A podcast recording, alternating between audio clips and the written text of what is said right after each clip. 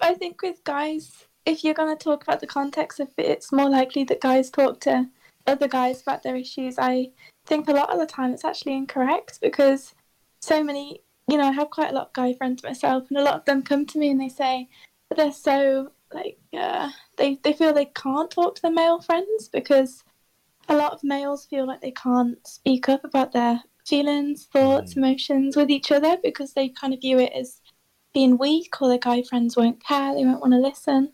So a lot of guys actually come to girls for that caring kind of perspective on things, if that makes sense. That that is that is fair. That is fair. So I, I did concede that you know you can have closer friendships with girls, but if you did have closer uh, friendships with guys where you could communicate with each other, I feel like you know a lot of girls um, who have guy friends in quotation marks are really just like orbiters, and it, and it can it can work the other way around as well.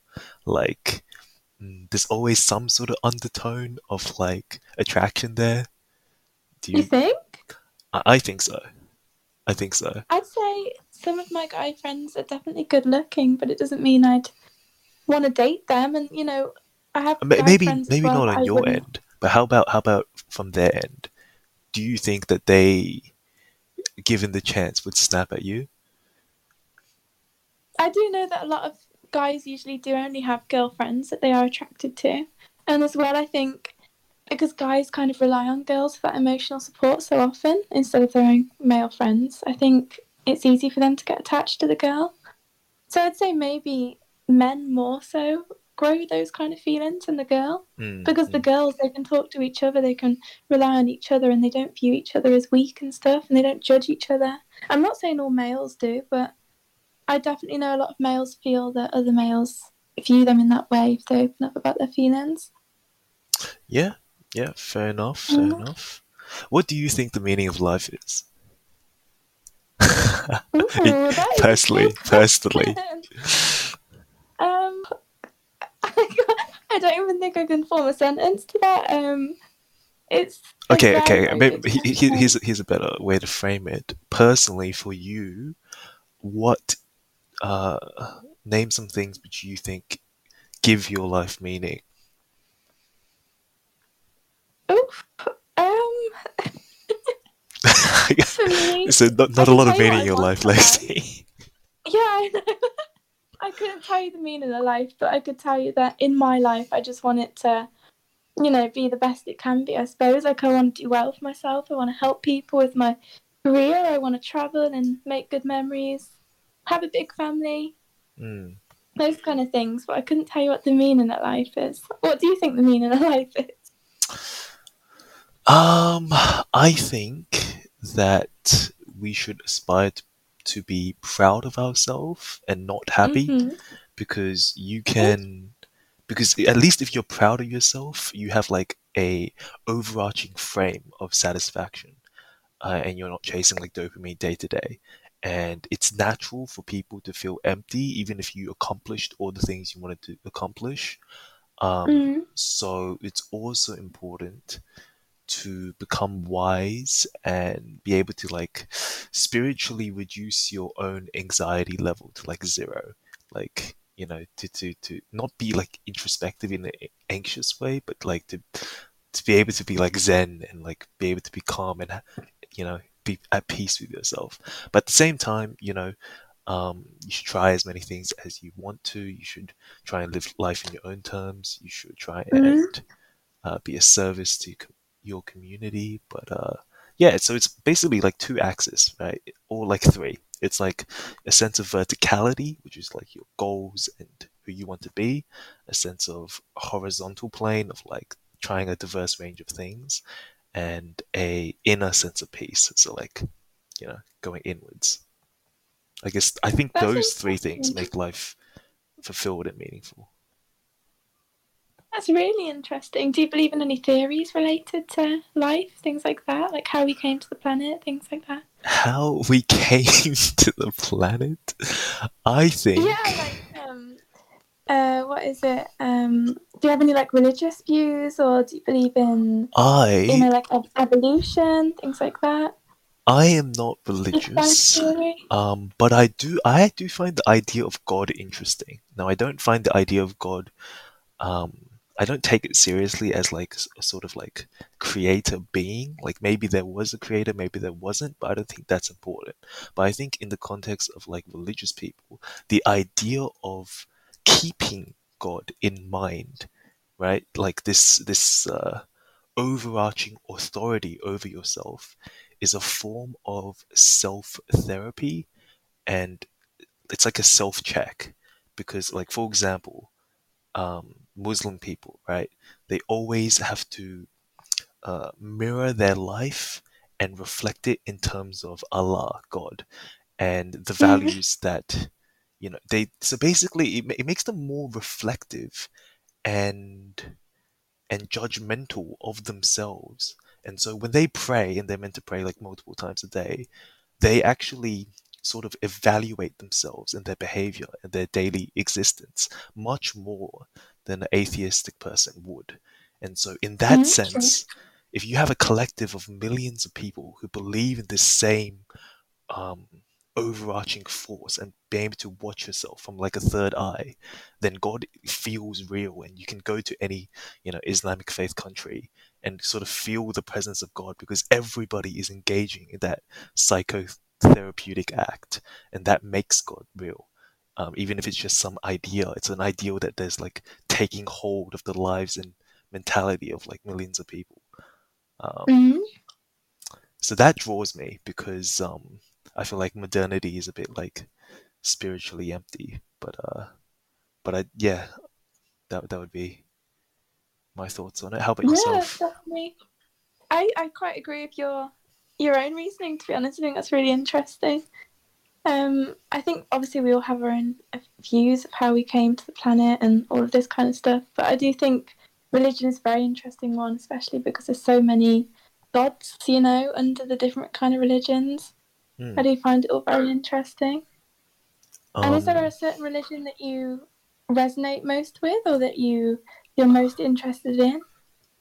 uh, probably Buddhism and Islam, And why is that? because Buddhism, um, it's like humanistic, so like it deals, it doesn't deal with like some other world.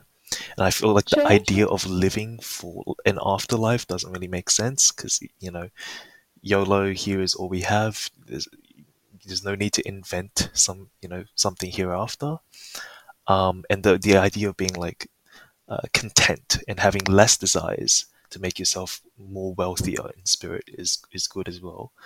Um, but Islam is great because if you are going to believe in a monotheistic idea of God, um, it's the most like strict and it's the most real because like um, you know the Christian God Jesus, you don't really see any God fearing Christians like or they haven't personally read the Bible, they don't imitate Christ. It's, you, you won't real, meet a real Christian in your entire life anymore, so it, Mm, it doesn't true. feel as real and and, and earnest. Yeah, you do have interesting views on that. I agree. What would you say is the most important green flag uh, to look out for in a woman if you were seeking a relationship with them? Ooh. Um, I'd say definitely the qualities in terms of personality. Guys and girls, they both go for more looks than they do with their personality. And I think look for somebody that's trustworthy, loyal, caring, kind. Uh, I'd say emotional, but not obviously not too much to an extent emotional. Mm, Um, somebody that's not too argumentative or confrontational, but somebody that's more happy to voice how they feel in a calmer way. Mm, I think that's a really important one. Somebody that is okay and reacts calmly to you explaining how you feel. I think that's definitely a big one. Somebody that's also not too focused on, you know, materialistic things because they might just be trying to use you as well.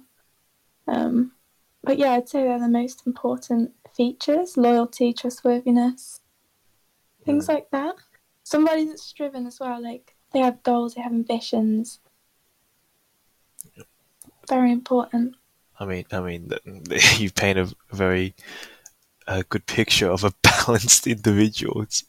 Um, hmm last question: Sure. Do you believe depression is real? Oh. Do you want to elaborate on that question or? So, for example, right? Um, is motivation real? I think like nobody would say that motivation is like a real tangible thing, right? It's like an abstract concept which describes certain symptoms and certain behaviors. Mm-hmm. And similarly, can't you make the argument that, you know, DSM 5 lists a bunch of like mental disorders and stuff like that? Can't you make the argument that depression is simply a symptomatic of like a shit life or some sort of some sort of traumatic mishap, but it's not like a real mental illness. And if they just got their life in order, then they, because everyone feels depressed at times. You can have the most successful life and still feel depressed at times, but like depression is just perpetuating that in those symptoms rather than, and, and it's like symptomatic of a deeper life issue rather than a mental issue. Like it's like it's not a thing. It's just like an abstract concept. But So if, people, if you think de- if you think depression's just a concept, would you say another word for depression instead of it being, you know, a an actual illness? Would you call it like extreme sadness then? Because most of us go through it. How would you? What would you name it instead for it to not be so much a a concept, something that's not?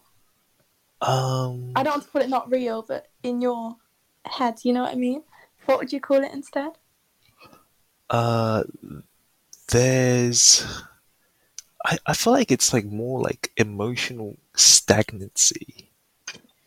You know, it's it's more like uh, languishing is a good word. So the idea of languishing is just like feeling really eh all the time. You know, just like um, you don't feel in the mood to do anything in particular, and you just because because you're not progressing towards anything because you're stagnant, stale water. You know, like I don't know, becomes like a shit pond, and so uh, it's not that there's uh, it's it's like there are certain concrete, real things that you can address in your life to get this water running, right? And that's why one of the best advice for depressed people is to just get them to do random things because as, as long as like they engage in them, themselves in some activity, eventually their mind, you know, those neurons fire, and then they like uh, get uh, gain mini goals, and then eventually they forget about that. You know, oh, I'm so depressed. You know, uh, so But I then what about people that struggle with suicidal thoughts and things, which is induced by having depression? Would that be a concept as well, in your opinion? Um I think that whether I think like a lot of I think suicidal thoughts is like uh you know the reason why they have like um, what's it called uh the, the behavioral therapy where they try to like point out how your th- thoughts are like rationally wrong or something like that. I think the reason why that's like a school of thought is because people who are suicidal, you can never kill yourself in time to solve the issues. You always kill yourself too late. You so you get what I'm getting at? Like so you they they have concrete issues that they're suffering, but they're perpetuating their suffering from those issues. It's like it's like suffering from loss, right? People who are, you know, you can you can uh, cry and have like a moment of grief about losing somebody that you love, but if if past that you continue to be sad for years and years and years, this sort of sorrow. Uh, sorrowful personality what you're doing is you're not letting that go and you're identifying with it and you're sort of taking joy in identifying with it uh, low key um, and you you latch onto this as part of your identity. And so what you're doing is you're perpetuating your fall. So you've never completely fallen. You're just like in this void abyss this state of falling. And you you are you have now come to identify with this space that you don't want to let go. And I think I, I I'm not sure exactly how, but like a therapist's job is to um, you know, shake them out of death and bring them back to life, and make them snap out of that state. But I do think it's like a it's like a it's like a paradoxical thought loop that perpetuates their misery, um, suicidal thoughts. Interesting. Um, to answer your question, I think depression is definitely an illness, but I would say it's an illness which is defined from having extreme sadness for such a long time. And I wouldn't say depression is an illness that is a permanent illness. I would say depression is more of a, a short term illness if it's worked through and the triggers to. So, say, like, for example, say I was dealing with a client that gets abused at home or something like that, physically, let's say. Mm. If they remove themselves from that environment and they live alone and they have like a friend group to support them and they take themselves away from that bad situation, I would say that their depression would only be short term. But I think for some people, they're unable to drag themselves that out of that kind of situation. So, say, like maybe a mom of three that's living with a husband that's, you know, I don't know, psychologically abusing her and physically, I'd say maybe she would be depressed long term. But I would say overall, depression is more of a short term illness. Definitely wouldn't say it's a concept because but I but think that's more. I, I would say like in each of these things you're identifying a cause and effect and so if there's a cause and effect where is the depression? It's just like oh your parents are causing you grief. So if you remove that cause you remove the effect of feeling annoyed or sad or frustrated or angry. And so where is the depression in this equation? That's what i meant by like you can track it down I to was just giving you. That was more of like a example, but depression is you know more than just circumstantial. I think depression can be genetics. It can be induced by situations like that. It could be down to meds that you're taking. It's not always something that's got a cause and effect. I think, like there's people maybe with, you know, um, they've been born with illnesses or diseases and they have to take meds, which also have side effects of depression. So it's not something that they could just remove and stop taking or I, I Mm. understand that's still more of a cause and effect kind of thing, but I think depression definitely is linked to genetics and can be at least linked to genetics. Not meaning that everybody who has depression is, you know, related to their genetics, family history, and stuff, but I think depression is definitely sometimes cause and effect, yeah, but not all the time. I'd say it's dependent. Mm, I, I, I guess so. It just, it just seems like when you bring in the genetics, the biology of it, it's sort of like how there's this very small, um, minute minority of people who are genuinely transsexual or like hermaphrodites, and then there are the transgender people who, where this is like less biologically rooted and more mentally rooted, and then the depression is sort of the same thing because wouldn't you say like modernity has like an epidemic of depression but like it's more of a mental construct rather than people with genuine hormone hormonal or like genetic predispositions I'd say it's all dependent once again. mm. because I've actually just googled um how you know like how many people have depression, like you know how often is it linked to genetics? Yeah.